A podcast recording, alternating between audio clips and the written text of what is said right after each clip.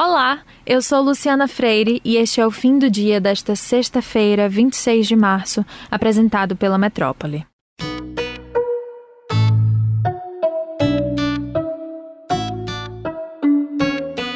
O Senado enviou uma carta para a OMS pedindo ajuda para lidar com a pandemia no Brasil. O texto, que teve aprovação unânime entre os políticos, alertou para a alta na média móvel de casos e mortes, que ultrapassou os 2 mil óbitos, além da lentidão na imunização. A carta pede a atenção emergencial do mundo e também destaca que o país não está protegido apenas por sua fronteira, principalmente com o surgimento de novas variantes do vírus aqui no Brasil.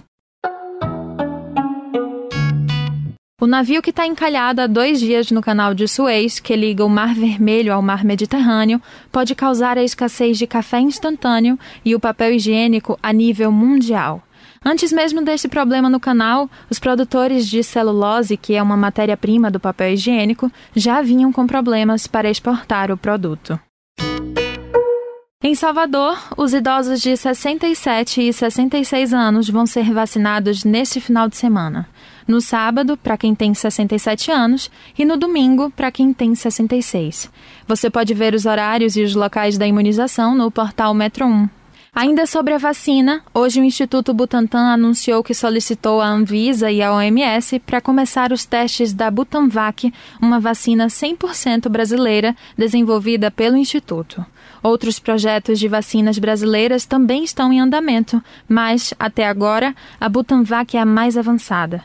Se tudo der certo, a previsão é que 40 milhões de doses dela estejam prontas em julho para vacinar a população brasileira.